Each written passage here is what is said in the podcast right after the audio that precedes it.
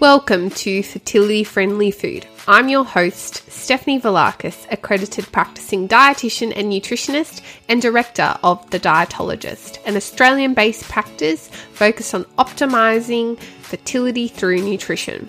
This podcast will bring you snack size episodes for you to learn, grow, and be inspired by the latest research, facts, and practical lifestyle tips about eating well for optimal fertility, helping you cut through the confusion and myths to take back some of the control on your fertility journey, one bite at a time.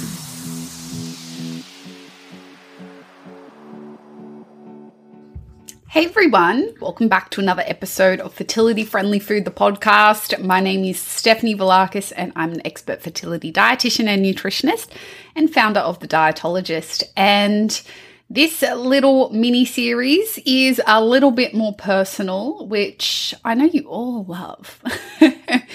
and it is going to be about my egg freezing journey. So, for those who follow us over on Instagram, which is at the underscore dietologist, you may have seen me posting on stories and over the last few months uh, via videos about me getting ready to freeze my eggs and the process of freezing my eggs. So, what I wanted to do was to document this in podcast form because I know we all like to learn and consume content in different ways.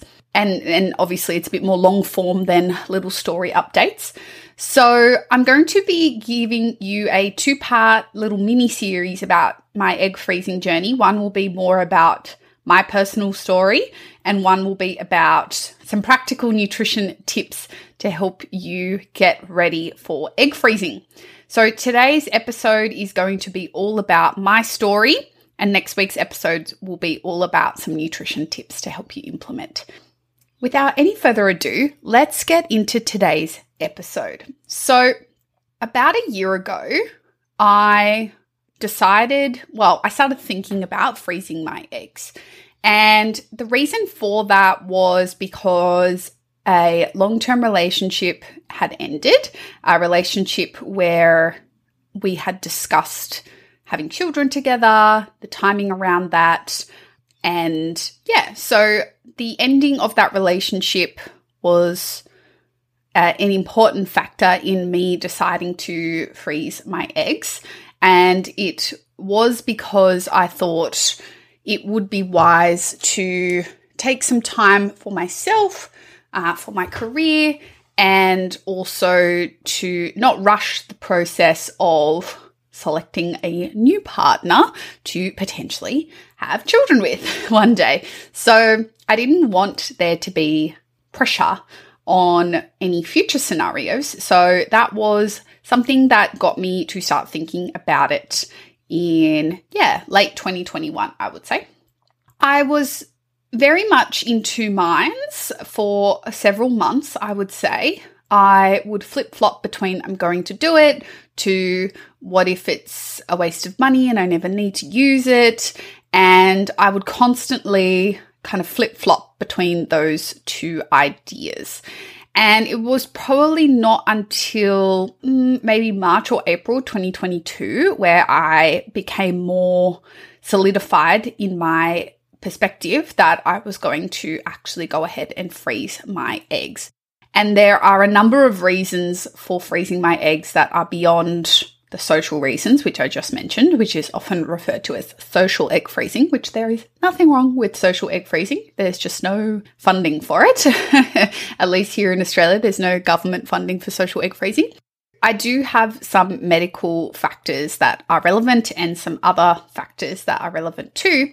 I did film a whole video about this on Instagram at the start of the process, but I think there are some additional factors that have come into play as time has gone on that would make my why did I freeze my eggs a bit more updated. So I froze my eggs because social reasons, absolutely. I'm single. I don't know when I am going to have children, and I would like to have the youngest available eggs in case I need to use them for IVF. The second reason is in December 2019, I was diagnosed with stage 2 endometriosis, which one in nine people with uteruses have. It's an extremely common reproductive health disorder. It is not automatically a diagnosis of infertility. However, it does increase your risk of delays to conception and it does increase the risk of requiring IVF to conceive. There is about 30 to 50% statistic of people with endometriosis experiencing infertility. Generally speaking, the more severe, so stages one through four to five, um, the more severe the endometriosis, the theory is there's more of an impact on fertility. But I've seen cases where you know, stage one and stage two endometriosis can have a negative impact on conception as well. So naturally, that is something that is on my mind. Now, do I think every single person with endometriosis needs to go out and freeze their eggs? No.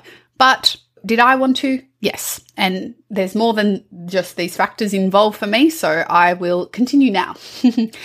um, the other reason was because of my job. So a few episodes ago now, I recorded an episode about fertility anxiety and feeling concerned about uh, even though you don't want to have a baby right now, that in the future, when you do want to have a baby, that it may be difficult and the anxiety around that. And I have probably had that for quite some time, but you have to think I see people who are struggling with fertility every single day. Uh, every day I open my DMs, there's messages from people, there's stories. Every day I open my emails, every single consult is similar in its nature. And so, even if I know from a sampling bias perspective, I'm not seeing what is an accurate reflection of the population, it does get to you in some way and it does make you wonder about your own fertility and your own health and well-being and I was already a little bit anxious about it at baseline. So I think definitely my job has had a big impact. And I think the other thing, which I think is quite positive, is my clients and you know the clients that say you know i wish i did this you know i wish i did this differently and i really appreciate their wisdom and their insights and so many of them are like if i could have frozen my eggs 10 years ago I really wish I did, or I, I really wish I would have. And not to say that that was accessible or available to everybody even 10 years ago, the technology has changed so, so much. But I wanted to heed their advice because everybody, everybody thinks that they're the exception, that they're going to be the one that breaks the rules and goes against the statistic. But the statistics are statistics for a reason, and many of us are going to fall into that category of experiencing a delay to conception.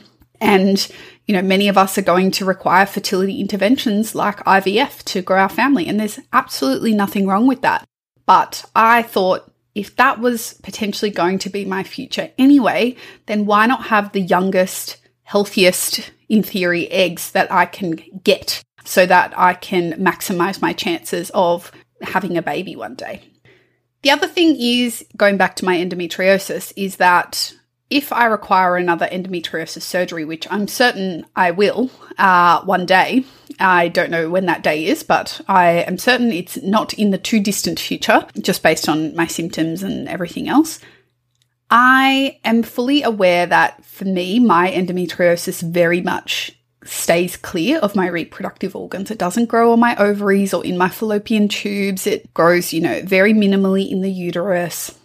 And that's always been the case for me. It's very much been in other parts of my abdomen that causes it's the pain, but I never say never.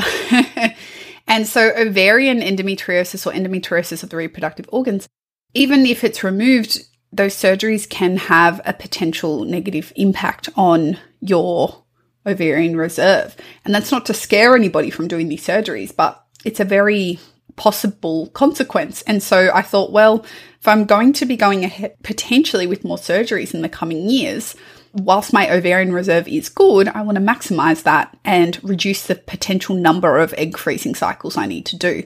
I see many people who need to freeze their eggs after endometriosis surgery due to a drop in ovarian reserve, whether that be due to surgery or other reasons. I don't know because often it's not getting tested beforehand. And then because their ovarian reserve is lower, they may need to do three, four, five rounds of egg freezing to get sufficient number of eggs to be statistically viable to have a probability of a live birth. And so I just thought, well, if I do it now, I can probably get away with just doing one round, maybe two maximum, and be done. And I had the, the money available um, as well. Now, during my process of preparing for egg freezing, which I'll will outline in a second, I did do some genetic carrier screening or preconception genetic carrier screening, which you can do. There's a few different ways that you can do it. You can ask your doctor and they will check for the three main genes that they typically look for, which are SMA or spinal muscular atrophy, cystic fibrosis, and Fragile X syndrome. And so those are the three that you can ask your GP for as part of preconception genetic carrier screening. These are inheritable genetic conditions, some of which may affect your child's life um, in terms of their lifespan and also quality of life. And I decided to get this done in advance. It wasn't necessarily a necessary step. It was definitely an extra step. And I just thought, well, the genes that I carry are not going to change today as they will, you know, in 10 years' time if I decide to have a kid in 10 years' time. So I might as well just find out now. And if that's an additional reason for freezing my eggs, then so be it. So I did a more comprehensive panel privately and it looked at almost 300 different inheritable genes. And I did carry one of the three um, SMA. And so I decided that it was more pertinent that I froze my eggs because in the, the chance that I have a partner that also carries the SMA gene, then uh, the chances of us having a child that is affected by SMA is one in four. And, and the statistics of a partner carrying that gene is about one in 47, which is not that low. So I did feel like that really cemented that, you know, even if I could get pregnant naturally one day, that I may require IVF just from a pre implantation genetic screening standpoint, where they can look for those genes in the embryos um, and not transfer those. So, everyone has different opinions on preconception genetic carrier screening and pre implantation genetic screening. I'm not opening it up for a discussion. Um, it's more, I guess, just documenting my thought process and the steps that I took in preparation for um, freezing my eggs and the reasons why I did. So, that's pretty much a, in short, not that short, summary of why I decided to freeze my eggs. It was May when I went to see my GP and ask for the referral to a fertility specialist to freeze my eggs. Um, for those who watched that video on Instagram, you know that that GP consult went uh, very interestingly, which was um, it was kind of met with uh, why like what's the point? Fertility clinics are just using this to make money off people. The statistics of freezing your eggs aren't that great anyway, and just a very like negative viewpoint on it. I requested some pathology to be done so that the fertility specialist could have all the available information, and she kind of refused to do it. Luckily, I've had a number of tests in recent years, uh, ultrasounds and AMHs and all that good stuff um, because of my surgeon. And so I had enough data, recent enough data that I didn't need to redo all my investigations. So that certainly reduced the amount of time I needed to get started. I then got booked in with my fertility specialist. A lot of people asking me who I chose, how I chose, uh, what clinic, all those kinds of things just kind of decided not to disclose all those kinds of details just because I work in the industry. I don't want people to think that I was paid or that uh, it's some kind of partnership or collaboration. It's not. I am a full paying, full paying client of the clinic and I chose it out of my own volition. And it was purely a decision that I made based on my history and my knowledge of the industry. And I understand it's very unique. I don't have any good tips or systems to help you choose a practitioner. It's very individual. I recommend asking around in your community if you have one and also reading up on their websites, their bios, all those kinds of things and seeing who you gel with.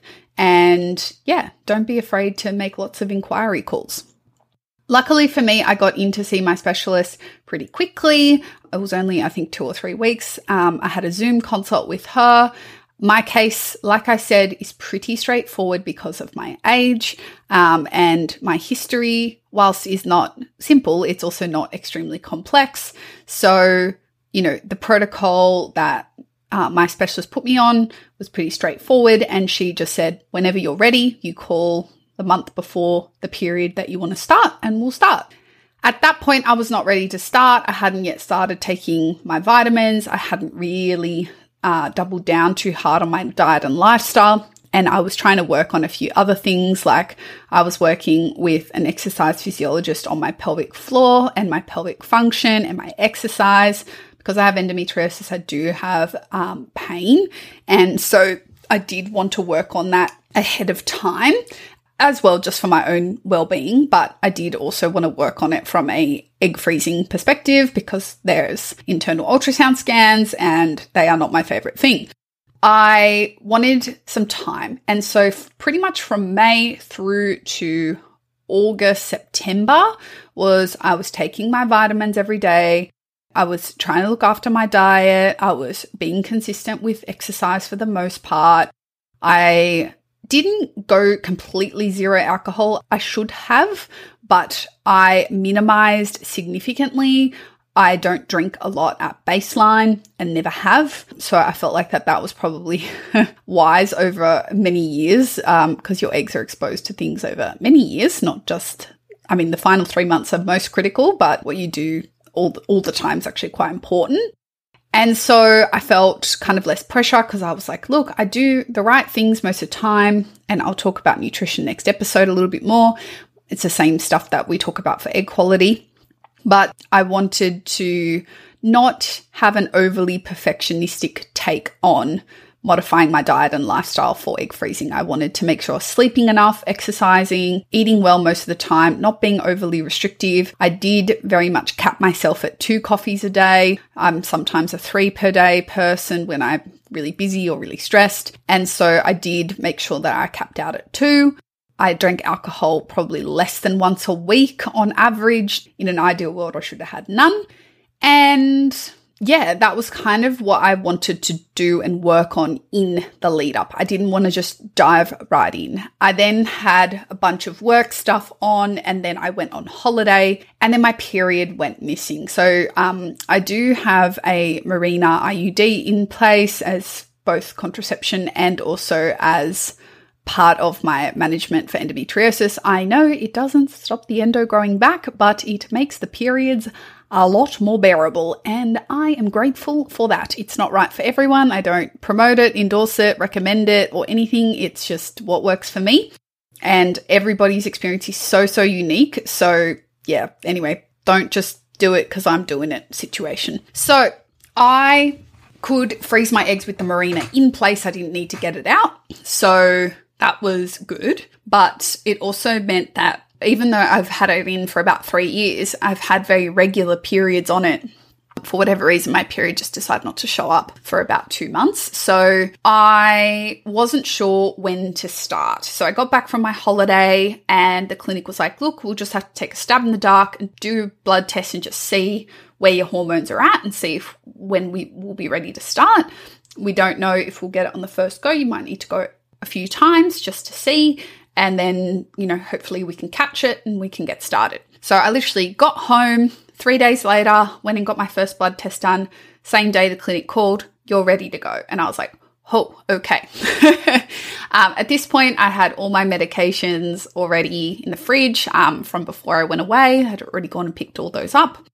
The medications, there's a few different ones. For those who are not familiar with the process of egg freezing, I'll run you through it in a second. And yeah, I pretty much got started a week after I came home from holiday, and I'm now, at the time of recording, I'm three days post retrieval.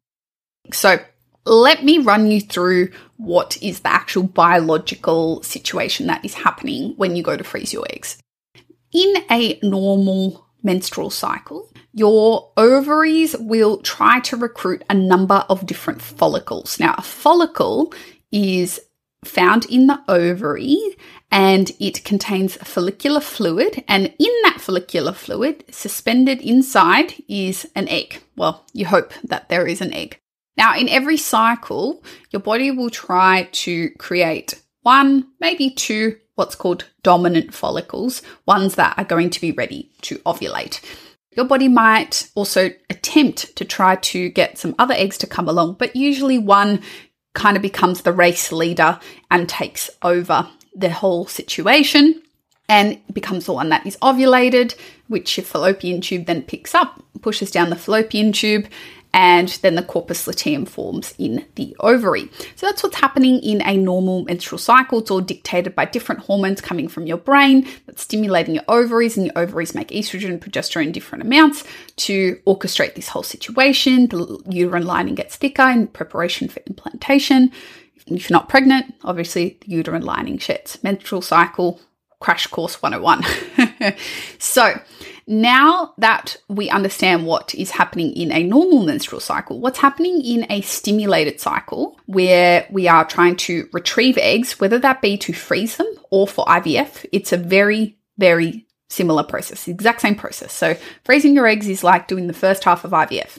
What you are doing is you are introducing via an injection typically extra hormones particularly follicle stimulating hormone or FSH, which, as the name suggests, going to stimulate the growth of your follicles exogenously, so outside of the brain, via the injection, to make the ovaries, instead of just making one dominant follicle, to make a number of follicles that get to sufficient size to then be picked up and retrieved one injection that you do, so for me, I did FSH for eight days total. And after a few days, depending on your protocol, everybody's protocol is different.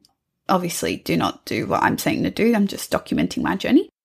Then you add in what's called an antagonist or a blocker, and that injection stops you from ovulating. So, as the eggs keep getting bigger and bigger and bigger, you don't want your body to then trigger biologically from the brain to release those eggs, right? Because we want the doctor to go in and pick them up. So you then need to add an injection in that stops your body from actually releasing those eggs.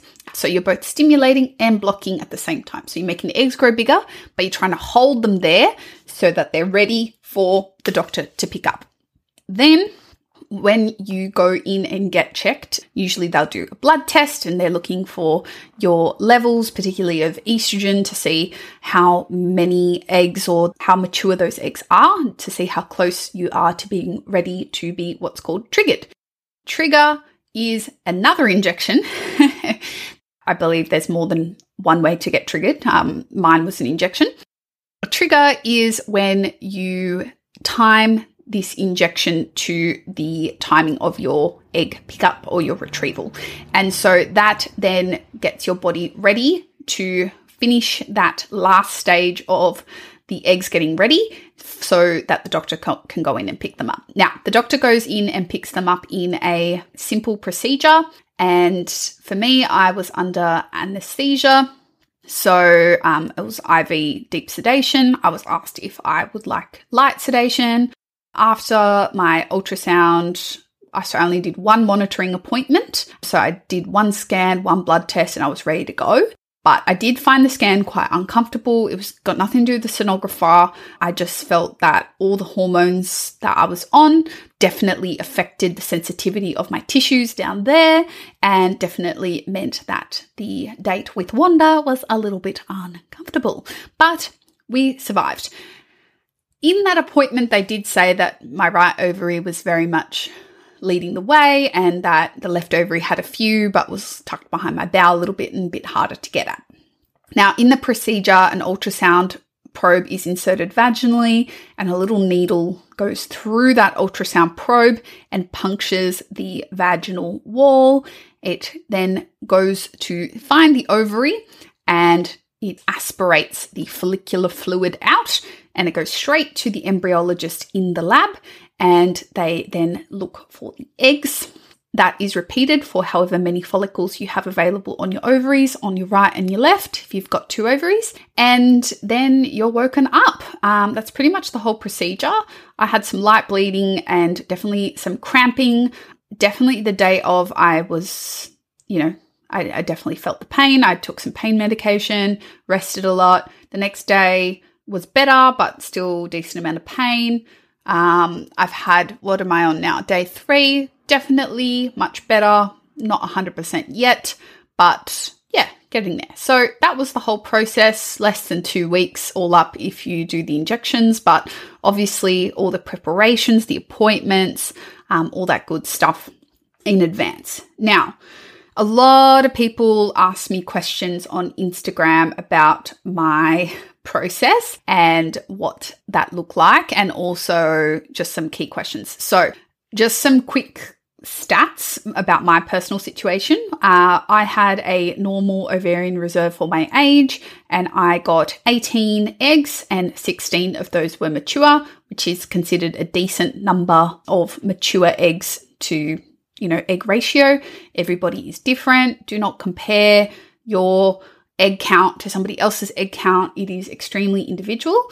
Based on my age and what we know about egg freezing, which we don't know that much about egg freezing in people who are the age of 27 like me, but for those who are younger, we do know you need fewer eggs to potentially achieve a live birth. So I was happy with that and pretty much put me in line with the graph of a 90 ish percent live birth rate with those eggs. Of course, there's no guarantees with IVF, just like anything, but I was comfortable to leave it at one cycle in discussion with my doctor.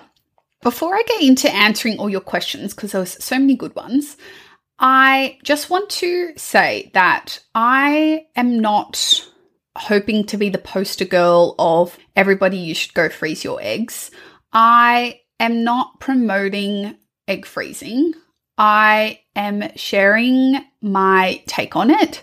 There is a lot of people who consider it and don't do it because life, and I get it. It's easy to put it off, it's easy to delay it, it's easy to let things get in the way. But I just wanted to highlight that once you commit to the process, it's really a two weeks of your life. And truly, it's done after that if you're doing one round. Now, obviously, doing multiple rounds, you've got different things to think about there. But certainly for me, I felt that it was a very short process. So the eggs are now frozen and stored if I ever need them. Um, I can use them for IVF where I can rewarm the eggs where typically there's a few that don't survive that thawing, warming process. Um, fertilize them. Again, not all of them may fertilize, and then not all of them may form a embryo.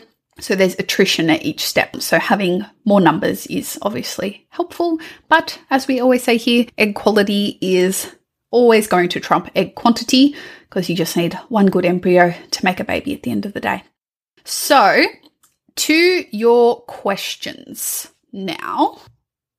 I opened up a Q&A box about egg freezing over on Instagram. So I'm going to answer all the ones that were not about diet and then I'll answer all the nutrition lifestyle ones in the next episode. The first question was how was your mood impacted by the meds? Worried about how this will affect work, etc.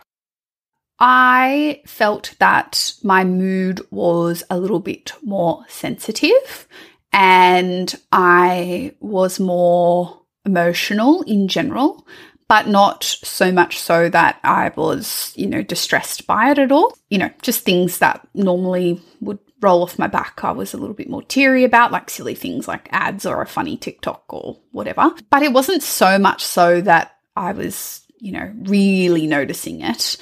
It didn't affect my work personally, my moods. Um, I did communicate to my team that I was doing this and it was starting and that I, I wasn't sure how I would feel. And so I let them know and they were really supportive and you know we're like whatever you need or if you want some space let us know. So that was really helpful.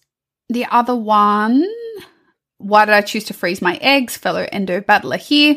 Uh, i think that's all covered in this episode was it what you expected? Great question. Uh yes. I would say this is almost exactly what i expected from a outcome perspective and a process perspective. The one thing I didn't expect was the intensity of some of the symptoms that I experienced in my stims, the physical symptoms, to bother me as much as they did. So I was quite bloated because obviously you've got ovaries getting larger. I felt that it was getting harder to to wee, to urinate. Um, my bowels definitely felt a little bit off. I just felt like like my nipples were really sore and sensitive. So, I mean, none of it was out of like what I expected in terms of what clients have said to me, but I guess I just didn't really give it enough credit for how much it can really impact you and how you feel. Um, I felt quite tired. I had no desire to exercise after a few days once I got quite stimmed. And so, yeah, have a whole new appreciation for my beautiful clients. Did the injections cause you to gain weight? Look, I don't know. I'm not a big on the scales kind of gal. It definitely caused me to gain bloat and fluid, but probably too soon to say if it caused me to gain weight. I can see how it could, not because of the injections themselves, but because of the behaviors that you engage in. Not exercising as much, typically, yeah, I don't know, you just feel sorry for yourself if I'm honest. Like, you just feel like, why am I poking my stomach? It hurts, it's pain. You feel like you deserve a treat all the time. I mean, it's just reward based eating, dietitian brain on. But yeah, I mean, I can see how if you did multiple rounds of this, you could gain weight. Absolutely. But really, it's two weeks. If you're doing the right thing most of the time, you'll be fine. I don't think we should say, IVF injections are the, the cause of weight gain. I think for some people, they can be just like taking the pill or coming off the pill. Some people gain or lose a lot of weight. Um, some people are just more sensitive to hormones than others. I am not that sensitive from a weight perspective, but I definitely gained bloat. And I think that's to be expected. Do the hormone injections negatively affect endo, leading to increased growth or pain? Look, I think at the end of the day, you have to weigh up all this stuff, right? So for me, I know my endometriosis is going to grow back anyway. Like I already know it's grown back. So of two weeks of a little bit of eh, increased estrogen, it's a drop in the ocean in the scale of your life. And if it means that I'm protecting my eggs from endo in the future, then so be it. I didn't have an increase in pain from endo specifically. Uh, again, I'm, I'm have very quite mild symptoms, so uh, I guess I'm lucky in that respect. I'm not sure that there is evidence to say that hormone injections can negatively affect endo. I do know some clients, just anecdotally, have quite significant endo flare ups as a result of some hormone injections, and others do not. So, a bit of a mixed bag on that front. I might need to look into that though. Next question. It seems that bulk billing clinics don't go don't offer general to retrieve. Is it painful? Look, I went under, so I cannot speak from personal experience. I don't imagine it would be incredibly comfortable, but I imagine it would be tolerable. Everybody's pain tolerances are different.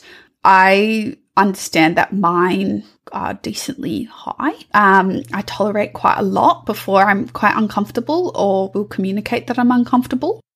A lot of clinics do offer the green whistle and local anesthesia. I think, you know, if you can distract yourself, that would probably be wise. Yeah, I mean, I don't know. I, I think it's just one of those things where this is part of saving costs in bulk billing clinics. And so they're not going to offer that to you. And that sucks. But I think it's one of those situations where this is part of some of the trade offs.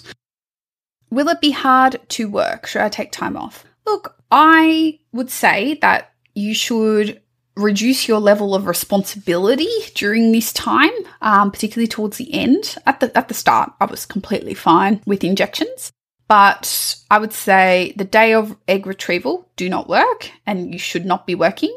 And potentially the day after, if you want to be generous, I worked the following day, but I have a flexible job. Um, I'm the boss, and I sat on my computer in my pajamas, and I didn't really have to talk to anybody. So I'm in a position where I can do that. So it just depends. Everybody is different. But if I was an employee, I would probably have taken two days off. Did you feel like you could work with all the emotions and hormones? Yes, I did. I could still do my job. I felt a bit brain foggy, but I was still able to do my job. I can do my job the back of my hand. However, I have learnt. So I was fine. I think if you were trying to hide it, like if you were trying to not disclose to your workplace that you were freezing your eggs or whatever, I would feel probably more uncomfortable. If you are open and you're in an environment where it's supported, you'll be fine. I think it's if you're trying to, you know, be private about it and all this kind of stuff, which I totally respect. I mean, not everyone's going to be open like me, but I do find that in my experience, the more open you are, the, the more opportunity people actually have to support you and give you concessions where you need it. At the end of the day, that's just part and parcel. You're a human being and you're not a work machine. So it's normal to have day to day fluctuations and a couple of weeks of you not being on your absolute, absolute A game. So be it. All right, the rest of the questions are nutrition. So I will save those for the next episode. But I just want to close out by saying I had such overwhelming support over on Instagram during this time. And I'm so grateful for that because at the time I was doing everything alone and I'm extremely independent, but I could definitely see how it could feel like a bit of a lonely road. So I'm super appreciative for everybody's kind messages, people checking in on me, sending me DMs, and just following along. And yeah, I, I was super appreciative of that. And I also just want to say to anyone who's going through IVF or freezing their eggs or going through fertility treatments, like, I see you and I always had deep empathy for what you go through to make life happen. But I have a whole new level of empathy and understanding for what you're going through. And I am looking forward to being able to apply that to my practice and enhance the care that we give to clients as well. So, just wanted to say a big thank you um, to all those amazing humans. Like I said, I don't want this to come across as, you know, this is a promotional uh, podcast for go and freeze your eggs. It's not going to be right for everybody, and not everyone can afford it. Um, oh, one of the other questions was cost. I forgot to say that one. So, I ended up getting some funding to get my eggs frozen by Medicare. So I had the cost of medications covered, which was about close to $1,800 for the meds. And the procedure itself is $11,000, but you get about half of that back in a rebate. And the anaesthetist was $350, and the procedure, the day stay, wasn't covered by my insurance, so that was $1,275. And then you've got the doctor's fees, whatever they are, and then you've got the ongoing storage fees of freezing your eggs. So that's, I think, about 50 bucks a month or so. So I think all up, I'll be out of pocket close to eight, maybe. Um, yeah, around that, I would say. I know once all my rebates come back, which I'm still waiting for. So I'm currently out of pocket a lot more than I should be. Look, it's not it's not cheap. Um, and I think it's important to acknowledge that I am in a privileged position to be able to do it. And yeah, I think it's important that people at any age be aware of and empowered by their fertility. I know a lot of people feel extremely emotional that they're in a position where they need to freeze their eggs, whether it be because of low ovarian reserve or something else. And a lot of people get quite distressed by it. And I think, you know, that's always going to be an emotional thing for some people. I personally didn't find it that distressing at all. I found it very empowering. I felt like I was taking control of my health and well being. I was doing something productive. I was going to thank myself later for it. And yeah, I was actually super proud of my body. It produced 16 mature eggs that I can use later. That's like doing 16 menstrual cycles worth of creating follicles. Like that's insane. So yeah, I just encourage you to like talk to somebody about it and also flip the script. Somebody asked me for a list of psychologists that specialize in fertility. Hun, if I had that list, I would give it to you. I don't have it. You gotta just find people near you that are qualified. Um, there's no fertility certification, so look up fertility psychologists near you if you want to know someone who's got insight into the process. But I think any psychologist should be able to guide you through these kinds of life changes as well. So yeah. Anyway, I, this episode, you can tell I did not script it. It's been very, a little bit all over the map, but I just want to talk, I guess, from the top of my head, from my heart, if you will, on this topic because yeah, I think it was important for it to just be a raw and open kind of conversation. So, thank you for hanging out with me for 45 minutes almost, goodness gracious, uh, on this topic. It's a, it's a lot of me, me, me. So appreciate you. And yeah, I'm I'm thinking about maybe creating something for people who want to freeze their eggs but can't afford to see a dietitian. So uh, stay tuned for that. I am going to look at working on something of that nature in the coming months. All right, Stay tuned. Next week will be part two where I answer your nutrition questions about egg freezing. Catch you in the next episode.